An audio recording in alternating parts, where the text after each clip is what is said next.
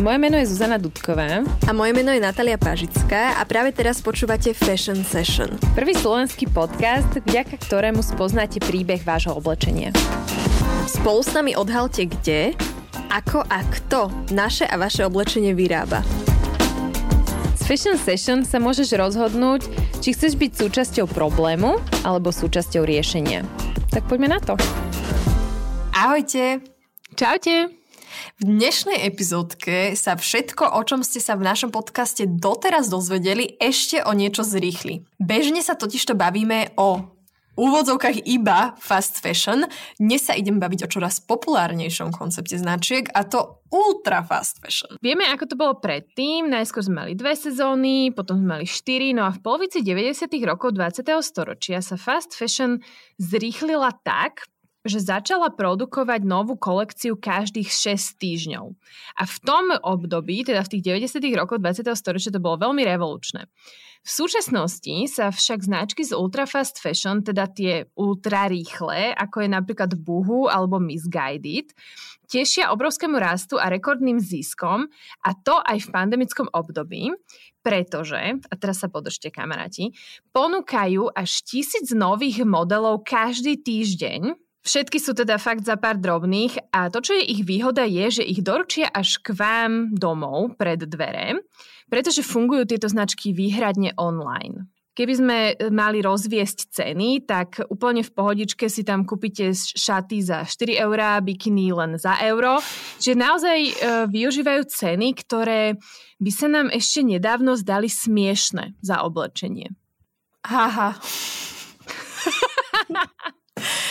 Inak ono je to, že dokonca, že nie, že tisíc nových modelov, ale niekedy je to, že tisíce. Že akože niekoľko tisíc za týždeň. K tomu sa ešte dostaneme, ale ešte som chcela povedať k tomu, že sa nám to niekedy zdalo smiešne za, zaplatiť 4 eurá za šaty, tak možno teraz si poviem, že kedy sa nám to zdalo smiešne, však to je normálne, ale ono to není tak dlho normálne, že mojim rodičom by sa to zdalo také ani nie, že smiešne, moji rodičia by sa si že potrhali za tým mať niečo za 4 eurá, že v tej dobe, keď niečo bolo za takéto lacné peniaze, tak si to samozrejme nemuseli kúpiť a minimálne 10.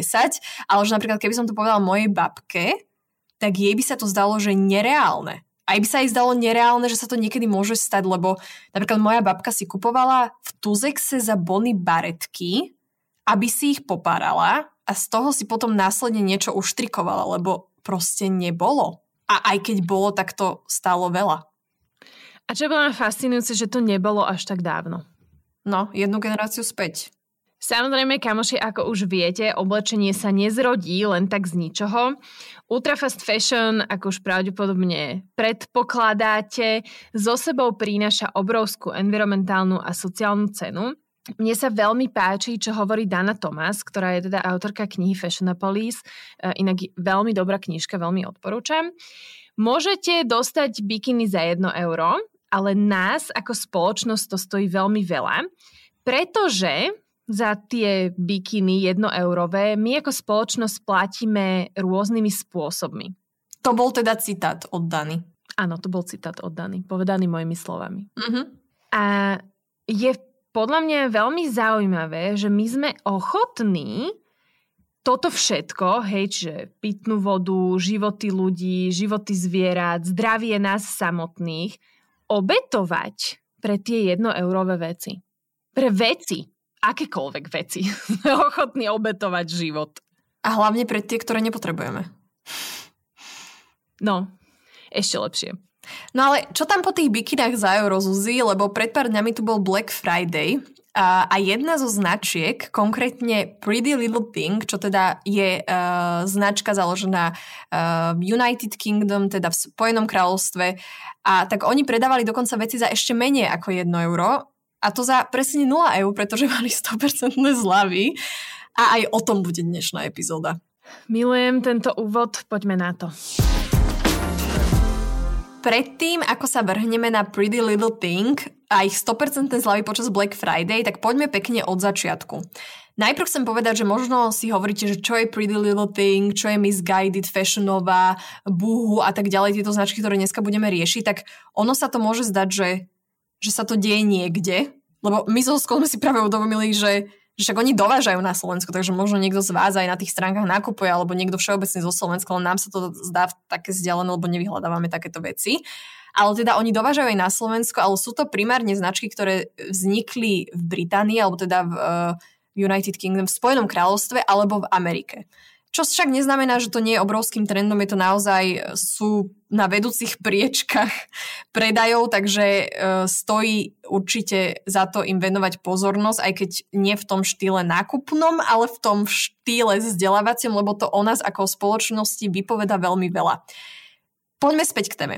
Pretty Little Thing, e, tá značka, ktorú budeme spomínať, čo mala 100% zľavy počas Black Friday, tak je súčasťou skupiny Boohoo Group, spoločnosti, ktorá sa za posledné 10 ročia stala dominantnou silou v oblasti módy a spolu s niekoľkými ďalšími agresívnymi a podobne zmyšľajúcimi spoločnosťami rýchlo mení podobu tohto odvetvia a preto sa o nich bavíme. Pre mňa e, je fascinujúce, zás, ja som, stále, ja som stále všetkým fascinovaná, ako ste si už mohli všimnúť. Čudujem sa, že sa to ešte stále dá, že ešte stále sa dajú tie veci zhoršiť. Hej, že už by som čakala, že fast fashion je problém, ale teraz sa ukazuje, že spoločnosti našli spôsob, ako to urobiť ešte horším. Mm. Hlavne, keď sa toto všetko deje a zrýchluje v dobe, kedy naozaj žijeme v jednej kríze za druhou. Že či už ekonomická, pandemická, klimatická, samozrejme všetky na seba nejakým spôsobom navezujú, takže wow. Tieto značky sú také populárne a tak úspešné, že akcie spoločnosti Boohoo sú teraz verejne obchodovateľné na londýnskej burze cených papierov.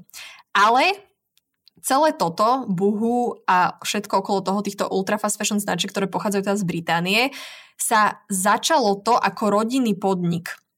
Legenda hovorí, že Abdullah Kamani sa pristahoval do Spojeného kráľovstva z Kene v 60. rokoch minulého storočia a začal predávať kabelky v pouličnom stánku. Nakoniec však otvoril textilnú továreň, ktorá dodávala tovar rôznym ďalším značkám, ktoré v 90. rokoch minulého storočia otriasli svetom módy svojim lacným oblečením. Čiže mal textilnú továreň, ktorá dodávala veci značkám ako H&M, Topshop alebo írskému fast fashion gigantovi Primark. Abdulovi sa tak darilo, alebo Abdullahovi sa tak darilo, že si uh, nakoniec za svoj úspech dokázal kúpiť Rolls Royce, ktorý je teda považovaný za niečo veľmi luxusné. Lenže jeho syn Mahmud videl ešte väčší potenciál a ešte väčšie zisky a preto v roku 2016 začal Mahmud a jeho obchodná partnerka Carol Kane predávať lacné oblečenie priamo zákazníkov cez stránku Buhu. Čiže oni to troška uh, preskočili, hekli a vynechali vlastne prostredníka a oni z tej továrne to, čo tam ušili, ponúkali priamo zákazníkom a nemali kamenné predajne, čiže ponížili svoje náklady a jediné náklady, ktoré im ostali, tak bolo na marketing a reklamu. A vtedy vlastne začínal boom YouTube a všetky mladé dievčatá, ktoré na YouTube neskôr na Instagrame boli, tak boli zaplavované tam, takýmito mikrotargetovanými reklamami. A zakladatelia spoločnosti Buhu, teda títo dvaja, veľmi rýchlo pochopili, že sociálne médiá sa dajú využiť na to, aby sa nové značky stali všade prítomné pre ich cieľovú skupinu. Oni sú revolucionári no. v niečom. V niečom. Ale sú. Áno, ale v niečom, čo by nemalo byť v dnešnom svete legálne. To je druhá vec. Mne toto celé príde až veľmi strašidelné, že to uvedomenie, ako veľmi my ako ľudia sme zamotaní v tých vonkajších podnetoch. Ja si to teda na sebe veľmi v poslednej dobe uvedomujem a snažím sa vymotať sa z toho, aby som zistila, že kde je tá moja práva podstata lebo uh, tie sociálne médiá, áno, na jednej strane je to super priestor na vyjadrenie sa, ale na, druhom strane, na druhej strane sociálne médiá fakt menia spôsob, akým my premyšľame jednak o sebe, o svojom oblečení, o tom svete, o tom, čo vidíme, že my sme vizuálne bytosti ako ľudia a vidíš niečo a ty podvedome máš pocit, že o, že tak keby som toto mala, tak budem niekde inde budem spokojnejšia, alebo budem mať šťastnejší život, alebo pokojnejší život, alebo ja neviem čo, čokoľvek tam chceme mať. Mm. Ono je to tak, že tie modné značky vždy aj v minulosti hrali na naše túžby a neistoty a na zdanlivo vrodenú túžbu vyjadriť sa prostredníctvom oblečenia, hej, že budeš mať toto, tak týmto vyjadruješ, že si bohatý, úspešný, neviem čo všetko iné, že to je samozrejme všetko podvedome, že úplne si viem predstaviť, že sme sa aj z bavili, že teraz si niekto povie, že ale to, mňa sa to netýka, ja tak nie som, ale to sa deje v nás. To sa deje podvedome. Hej, hej, presne, že ono, uh, tieto veci idú, idú mm, automaticky a z podvedomia a bez toho, aby sme si ich my naprvu uvedomovali. Hej? A častokrát, toto vnímam opäť na sebe, že my sme tak veľmi v tom cykle zamotaní, že my si to už ani len nevšímame a to uvedomenie príde, až keď si dáme napríklad ako keby detox. Hej, že preto, keď niektorí ľudia e, začínajú meniť svoje nákupné správanie, tak niekedy, v niektorých prípadoch je veľmi vítané dať si detox a rok nenakupovať, lebo ty za ten rok úplne navnímaš, aké je tvoje nákupné správanie, respektíve aké tvoje nákupné správanie bolo a ako to chceš teraz mať. A toto mm. isté platí so sociálnymi médiami, že my tým, že sme stále v tom a denne tam trávime x hodín, my si to neuvedomujeme. Počkaj. Ale Odeska si to uvedomuje. No, už mi odišla myšlienka. Nevadí, ale že to je presne ten, ten zvyk, že uh, tak ako sa ráno zobudím a spravím si raňajky, lebo mám pocit, že to tak má v mojom živote byť, tak tak sme si ako ľudia zvykli, ja neviem, že nakupovať, keď sme nešťastní, že to je úplne to isté. Presne tak.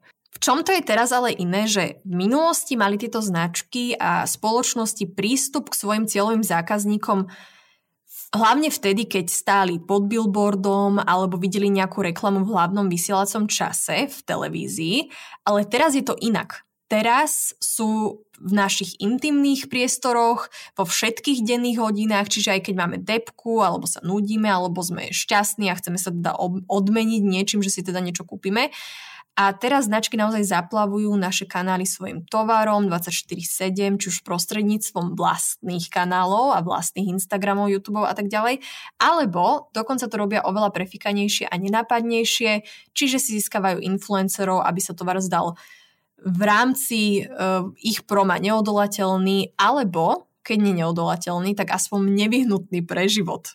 My vlastne čím viac sme začali dokumentovať svoje životy na verejnosti, hej, čiže hlavne cez sociálne médiá, že sme začali postovať, čo kedy robíme, kedy čo máme na, eh, kedy máme čo oblečené, kedy čo jeme, kedy sme vonku s obsom, tak tým viac sme si začali uvedomovať, podľa mňa tiež podvedome, že nás a naše oblečenie ľudia vidia. A zároveň podľa mňa je tam aj taký strach z toho, že budeme súdení, že čo keď to nebude dobre, vlastne to naše oblečenie. Nie? Mhm. A mladí ľudia, teda hlavne mladé ženy, začali pociťovať povinnosť neopakovať the outfit of the day, čo je veľmi obľúbený hashtag na Instagrame a sociálnych médiách vo všeobecnosti. A podľa prieskumu z roku 2017 až 41% žien vo veku 18 až 25, čiže mladé baby, začalo pociťovať tlak nosiť iný outfit každý krát, keď išli von. Ja to inak poznám opäť uh, osobný príbeh z môjho mládi. Keď som chodila na strednú, tak ja som si nechcela dvakrát obliec to isté. Dokonca nie, že tričko, hej, lebo tak to prepotí, že to si meníš, ale ani nohavice. Že keď by som si dvakrát za sebou oblikla tie isté nohavice, ja neviem, že či to všetci tak, akože všetci sme to riešili, ale neviem, že či z toho dôvodu, že čo si pomyslia ostatní, alebo sme už tak my boli zabehnutí v tom, že nám to neprišlo vhodné si to dvakrát po sebe obliec, ale tak niečo, nejaká časť tej reklamy alebo toho marketingu na nás už v tej dobe uh, vytváral tento tlak, že ja keby som si oblikla dva dní po sebe tie isté nohavice, tak vyslovene by som mala pocit, že ostatní si myslia, že ty nemáš čo iné nosiť. A to nie je, že iba, že by si pomysleli, ale dokonca sa to používalo ako na takú uh, že také nevhodné akože poznámky alebo nejaké akože vtipy o tom, že, že proste asi nemáš na iné nohavice, keď ich máš dvakrát po sebe. Dve veci mi k tomu nápadli. E, prvá, že ja mám úplne rovnakú skúsenosť ako ty. Ja som si doko- dokonca písala uh, taký mini denníček, že kedy mám čo oblečené a dávala som si naozaj vedomý pozor na to, aby som vždy v piatok, keď som išla von, nemala na sebe niečo, čo som mala pred tým piatok. Ako keby to tí ľudia si pamätali, hej, ale nevadí. A ďalšia vec k tomu mám, že, že ja to vnímam tak, že to môže byť len fáza v istom období nášho života a že to môže aj samo odísť.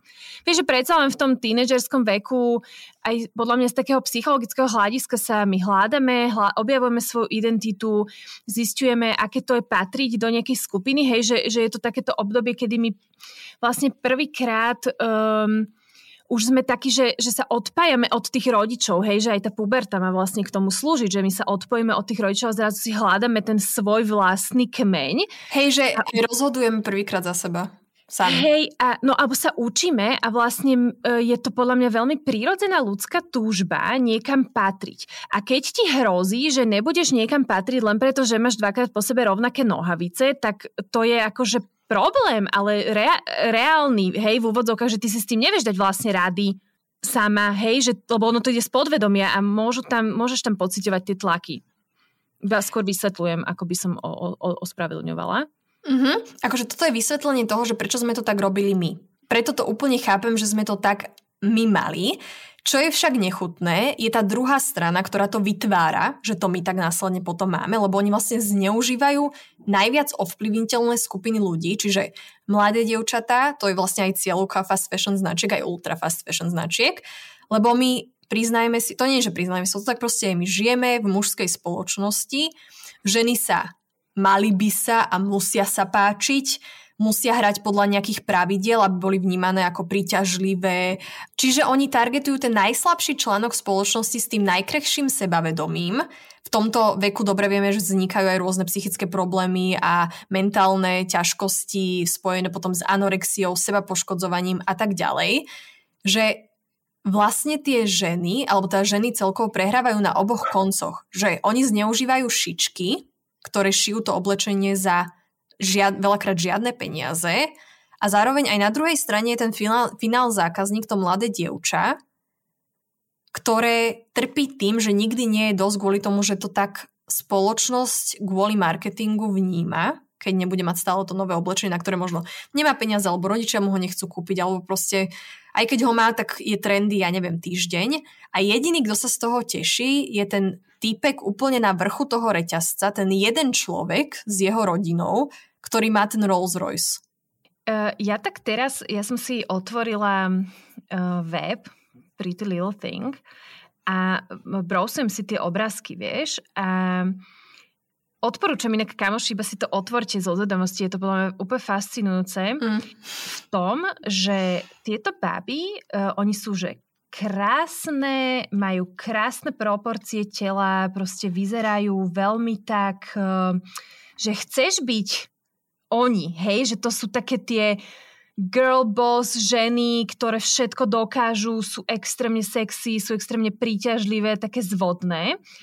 A vlastne, čo, že, že čo robí táto značka, lebo oni tieto ultra fast fashion majú troška inú vizuálnu komunikáciu ako klasické fast fashion reťazce. To si všimnete, keď prídete na tú stránku. Ale čo tieto značky robia, že ty môžeš vyzerať ako Kardashianka za 5 libier vieš, že ty vytvoríš vo svojej vo svojom okruhu ľudí, a to je jedno, že či sú tí ľudia fyzicky, alebo je to virtuálne na Instagrame, ty vytvoríš dojem, že si jedna z Kardashianiek, že máš ten luxus, že máš to bohatstvo, že máš ten vplyv a ten fame a že je to celé také, že oh yes, chcem, chcem to, chcem, mm-hmm. to. Že opäť fake it until you make it. No. Lebo to ich oblečenie je naozaj také, že brutálne rozpárky, výstrihy, všetko krátke, je to strašne také sexy. Mm-hmm. No presne mm-hmm. ako Kardashianky, len teda Uh, ja vám neviem, no lebo inak toto je úplne mimo, mimo fashion session, ale minulo mi došla taká zaujímavá správa, že neviem, asi si všetci pamätáme, že v minulosti však bol aj heroinčík, že, že boli uh, in také, že chudé dievčatá, také vyziabnuté tváre, kruhy pod očami, že vtedy, lebo bolo aj veľa ľudí závislých na heroíne, ale vtedy sa to prebralo do mody a bolo tako, že veľmi fashionistické, že Kate Moss a tak ďalej. A potom boli také, že aj trošku, že aj predtým boli plnšie tvary, potom prišli že pred pár rokmi boli trendy blondinky, že ja si pamätám, že každý chcel byť čak aj Zozy, ty si, ty si bola tiež blond. Chceš tým povedať, že som bola trendy? Že som to robila zámerne? Vieš čo, podľa mňa to bolo podvedome, Zuzi, to není tvoja chyba. Takže bolo to trendy byť blondinkou a chudou, takou kvázi, že aby si vyzerala jak taká, že chudá modelka blondina, hej. A potom sa to začalo meniť a minulo mi prišla taká správa na Instagrame, že ako to vnímam ja, že vlastne ľudia sa podmanili týmto trendom, čo pred pár rokmi boli, že každý chcel byť chudý, čiže ľudia veľa akože cvičili a diety a prefarbovali si vlasy a že ako to vnímam teraz ja, že ja som teda tá chudá, lenže to ja som tak hej, že prirodzene, a teda tá blondinga, ktorá splňala tie štandardy spred pár rokov, ale že teraz ja už vlastne nie som pekná. Ty si out. Ty si lebo som, Kardashianka, skrátka. Lebo teraz fičia Kardashianky, že oni zobrali, že oni naozaj určujú teraz to, že čo sa nosí, že veľké zadky, úzky pás, tmavé vlasy, že už teraz sú také, že tmavšie typy viac trendy, však už vidíme, že tí, čo boli na Instagrame predtým blondinky, tak teraz sa farbia na tmavo. A že aké je to zvláštne, že mne normálne došla táto správa Zuzi, ja som si ju prečítala a chcela som na to nejak reagovať, že zaujímavé, že lebo väčšinou sa ma ľudia pýtajú niečo ohľadom udržateľnosti alebo mody a že toto bola taká akože veľmi personálna otázka, že bolo vidieť, že tú osobu to trápi a chcela vidieť, ako to mám ja. A ja keď som chcela už na tú správu potom neskôr odpísať asi o hodinku, tak tá osoba to vymazala.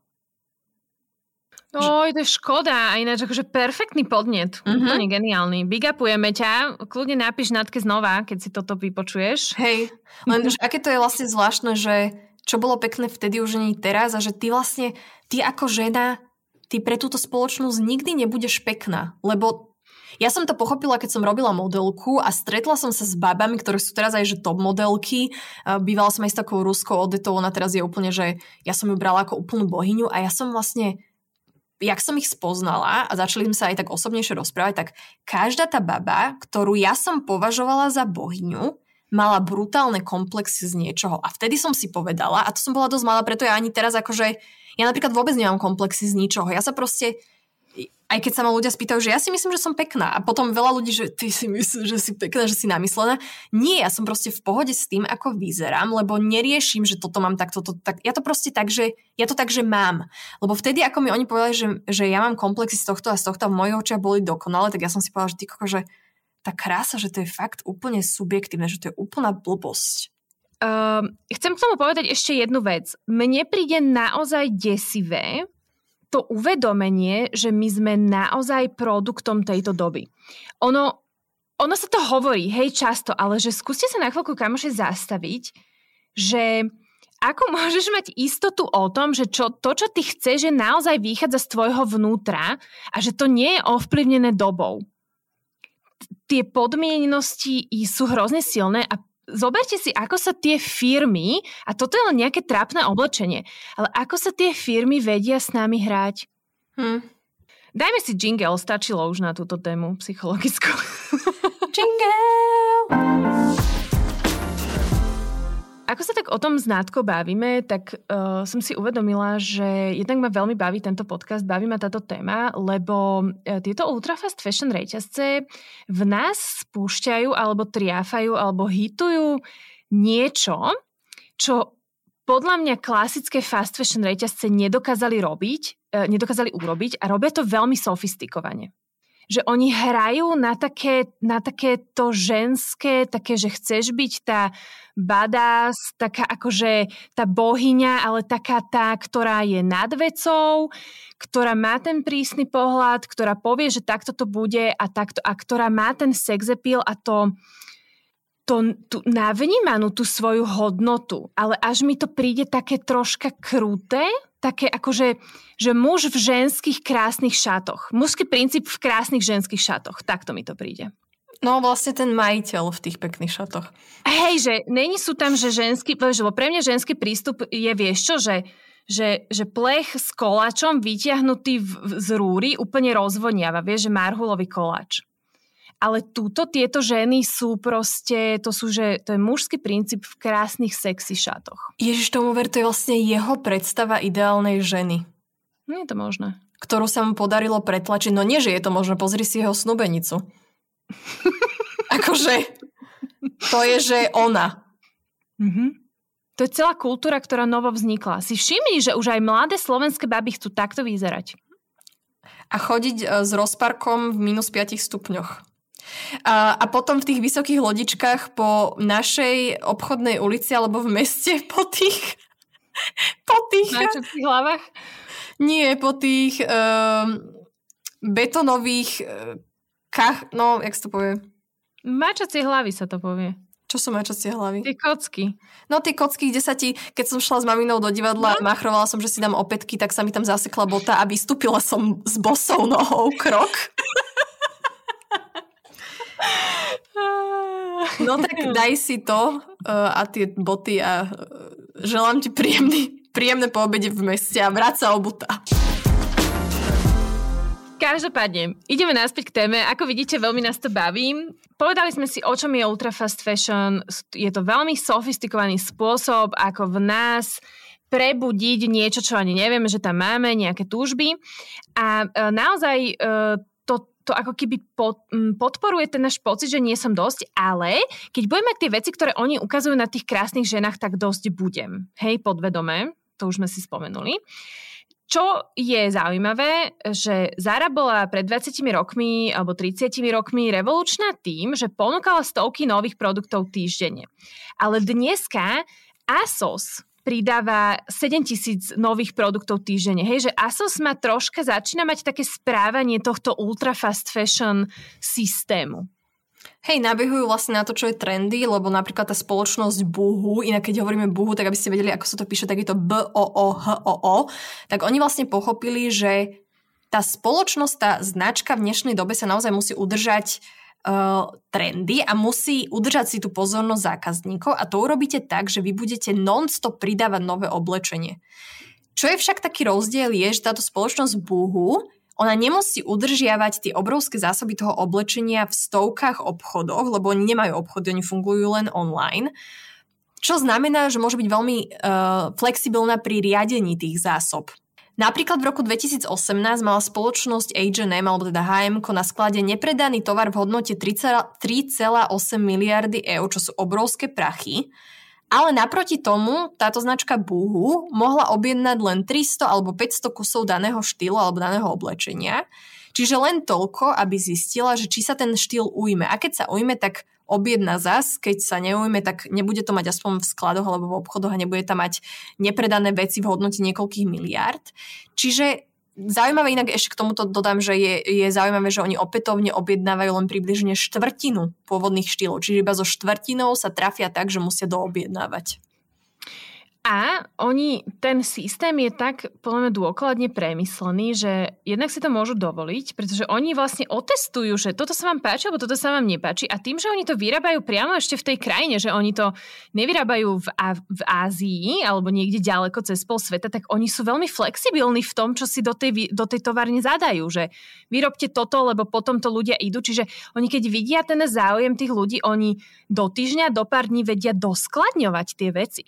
A ďalšia taká vec, ktorá mi pri tejto značke na, napadla, je, že ja sa stavím, že existuje veľmi veľa ľudí, ktorí toho zakladateľa považuje za nejakú modlu alebo za nejaký role model. Hej? Že to je niekto, kto ide ľuďom príkladom. Že ja si myslím, že on je ospevovaný a že my to stále dokážeme považovať aj takéto niečo za niečo výnimočné, lebo nevidíme za ten záves vlastne. Vidíme len tie krásne veci, tie krásne ženy, to krásne oblečenie. Keďže zakladateľ Pretty Little Thing má na Instagrame základňu 1,3 milióna sledovateľov, tak uh, asi tam je pár obdivovateľov. Asi hej, asi mnohí ľudia chcú byť ako on. No, ale to je úplne, že také, keď si vezme, tak on je naozaj, že on je naozaj zločinec. On uh, využíva zdroje tejto planety, ktoré už väčšina ľudí nemá. Či to, to je normálne genocída. Ty bereš pitnú vodu a jedlo, tým pádom s tým a pôdu úrodnú a všetko ľuďom z podhuby, ktorí že naozaj nemajú.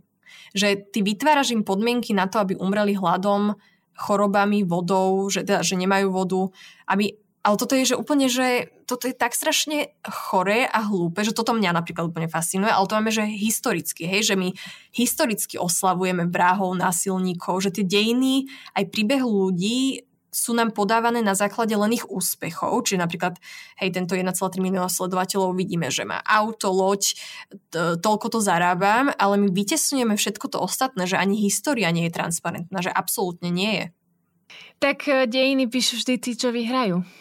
No však toto. Minulo som čítala takú zaujímavú vec, že my stále píšeme históriu, lebo keď sa bavíme o histórii, tak mám pocit, že to je niečo, čo stalo a že teraz sa už nič nemení, ale ty ten svet meníš naozaj, že každý deň. Preto má zmysel robiť to, čo podľa mňa robíme aj my, Zuzi, lebo zajtra ten svet je vždy iný. Vždy je iný, ako bol včera. Tak, súhlasím.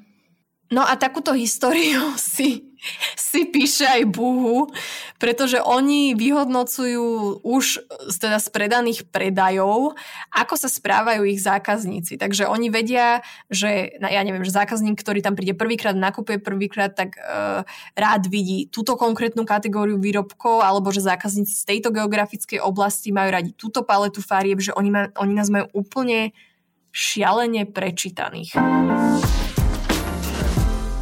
Pred pandémiou boli tieto praktiky, hej, teda to, že oni jednak majú tých svojich zákazníkov prečítané, to, že nemajú kamenné obchody, to, že majú veľmi dobre prepracovaný spôsob objednávania. Tieto praktiky boli e, už pred pandémiou rozhodujúce a poskytovali im istú výhodu proti konkurencii, ale keď udrela pandémia, tak sa stali tieto výhody rozhodujúcimi aj pre zákazníkov. Hej, že teraz nám to vlastne došlo, že Nemusíš nikam chodiť, môžeš všetko mať online, všetko je krásne, všetko je lacné. Čiže v apríli klesol predaj oblečenia v USA oproti marcu, čiže medzimesačne, o 79% a spoločnosť McKinsey predpokladala, že celosvetové tržby modného priemyslu sa v roku 2020 znížia o 30%. Značky ako Primark e, a rôzne iné fast fashion reťazce sa ocitli v situácii, ktorú odborníci nazvali kríza zásob. A to znamená, že oni mali miliardy dolárov v tovare, ktorý bol určený pre odch- ob- odchody, pre obchody, ktoré boli ale zrazu zavreté.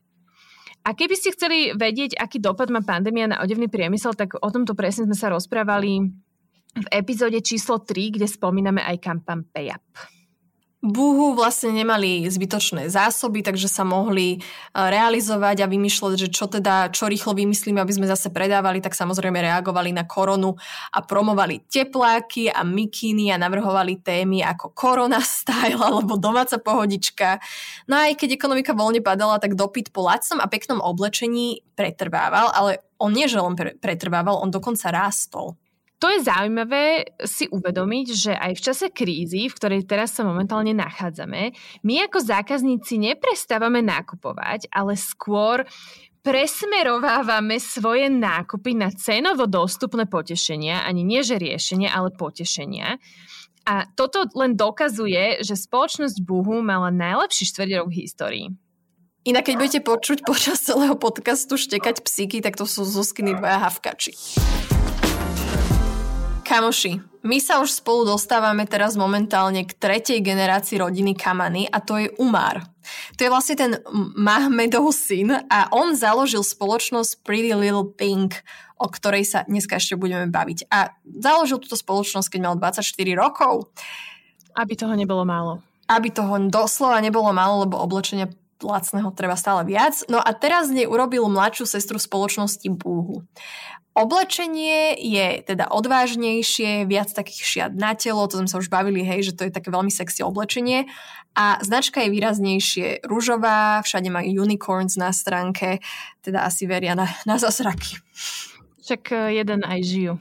keď sa pozriete na ten web, uvidíte, o čom hovorím. Značka Pretty Little Thing podľa mňa úplne dokonalo odraža Umarovú takú blinky blinky, veľmi extrovertnú osobnosť na svojom Instagrame, ako už Natka spomínala, má 1,3 milióna sledovateľov a tam e, často postuje fotky, kde on je s Drakeom a potom sa opaluje na Maldivách a jazdí na vodnom skútri za svojou jachtou, hej, a čo je veľmi vtipné je, že tvrdí, že skoro každý deň FaceTimeuje s Williamom, že ako on naozaj si žije ten svoj sen americký.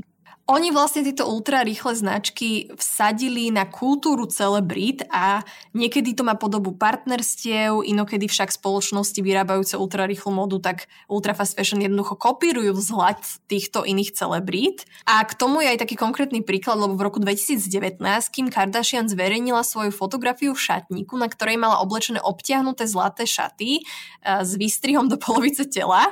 A čo bolo vtipné, že v tom príspevku napísala ako normálne popisok, že fast fashion značky môžete prosím počkať, kým si to oblečím v reálnom živote, až potom to okopírovať?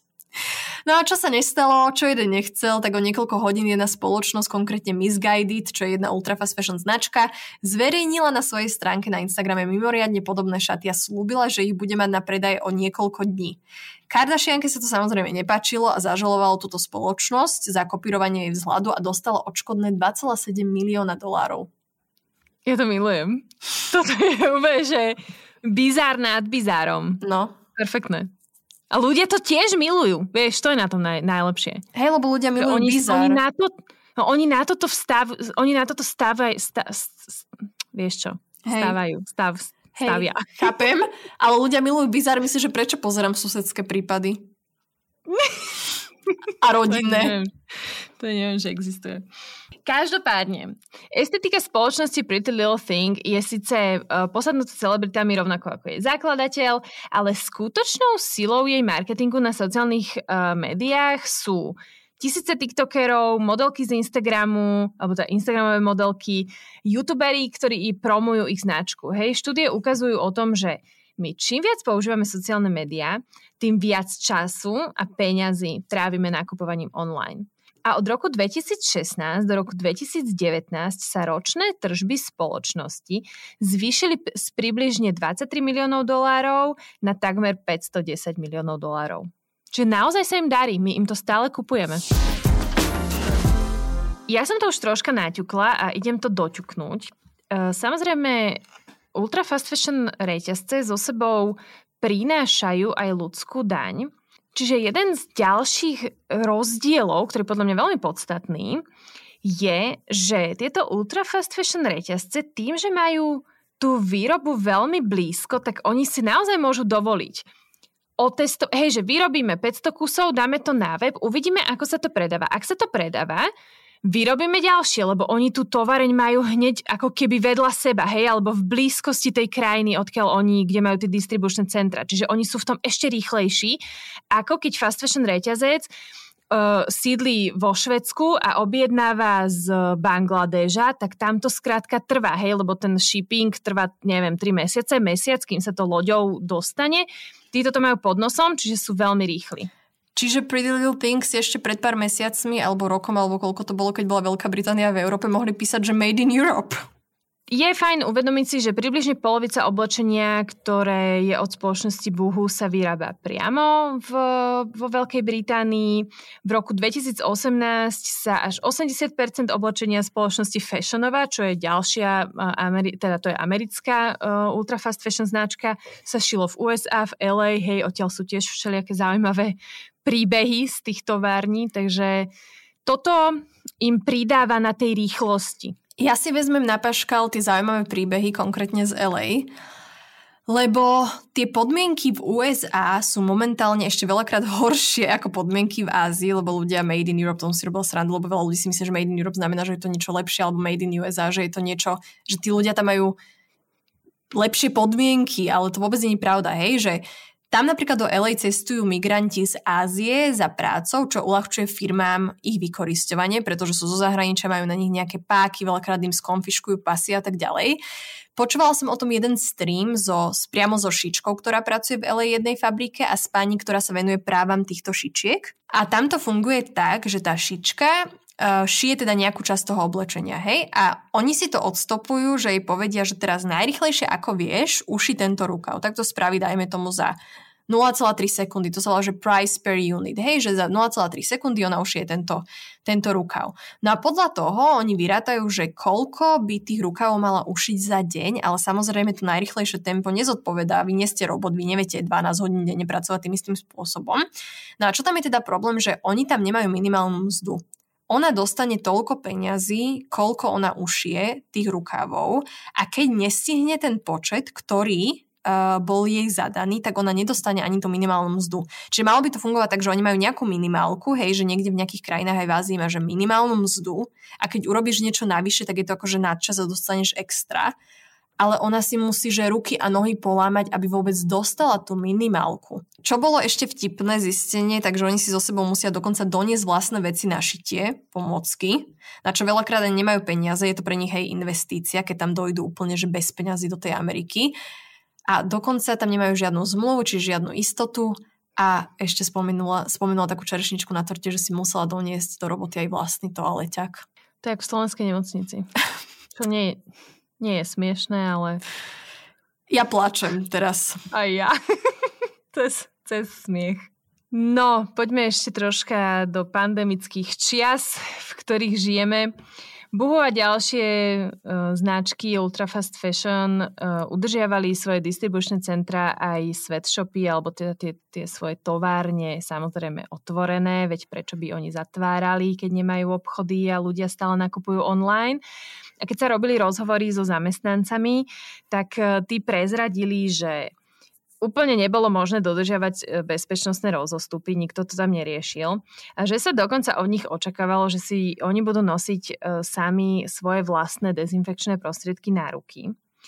A koncom júna 2020 bola v Leicestri, čo je britské centrum odevnej výroby. Tam je fakt veľa tých tovární a veľa takých e, moderných sweatshopov. Miera nákazy korony trikrát väčšia ako v akomkoľvek inom meste v krajine. Samozrejme pracovali v nebezpečných podmienkach, v nebezpečných budovách, akože aj staticky nebezpečných a nezarábali ani polovicu z minimálnej mzdy. No, e, našťastie v úvodzovkách pod palbou kritiky sa spoločnosť Bohu zaviazala, že zverejní svoje dodavateľské reťazce a že bude od svojich dodávateľov vyžadovať dodržiavanie, dodržiavanie etických zásad, ale ako my už vieme, sluby sa slubujú, blázni sa radujú. To inak vždycky, keď sa dostane nejaká nejaká značka pod palbu kritiky vždy povie iba tento statement a tam to končí. Ja mám pocit, že veľa ľudí si tak povie, že aha, tak super, tak už to bude inak, ale zatiaľ sa nič moc s kamoši v odevnom priemysle nezmenilo.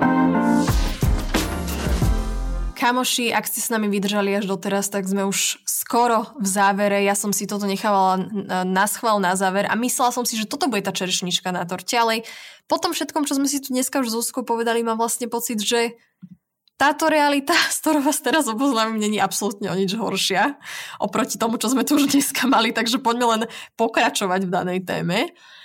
No čo sa stalo je, že počas Black Friday Pretty Little Pink sa rozhodli zahrkať svetomarketingu a ponúknuť niečo, čo tu ešte takýmto štýlom povedané nebolo. A to bolo to, že oni ponúkali 100% zľavy a teda na ich stránke ste normálne si mohli do košíka pridať vec za presne 0 eur.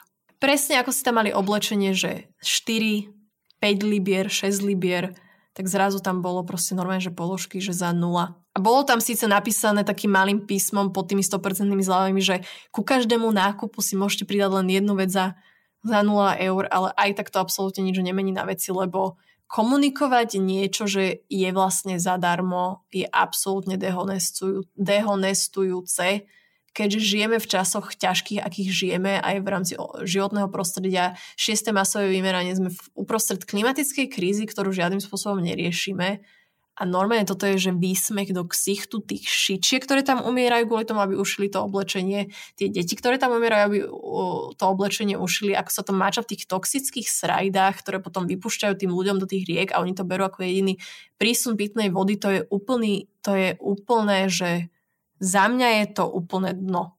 Je to úplne, úplne dno. Za všetkých by to malo byť úplné dno. Každopádne je dobré sa nezblázniť z tohto, ani z ničoho iného. Nádych, výdych, ideme ďalej. Hlavná message na záver je nezbláznite sa a pre ďalší návrh inšpirácie sledujte naše sociálne médiá. Nenájdete ako zavinač Natalia Pažická a Zuzku. Ako Zuzana D alebo platforma udržateľnosti. A náš podcast má aj Instagramový profil zavinač Fashion Session Podcast. Do skorého počutia, kamoši. Čaute.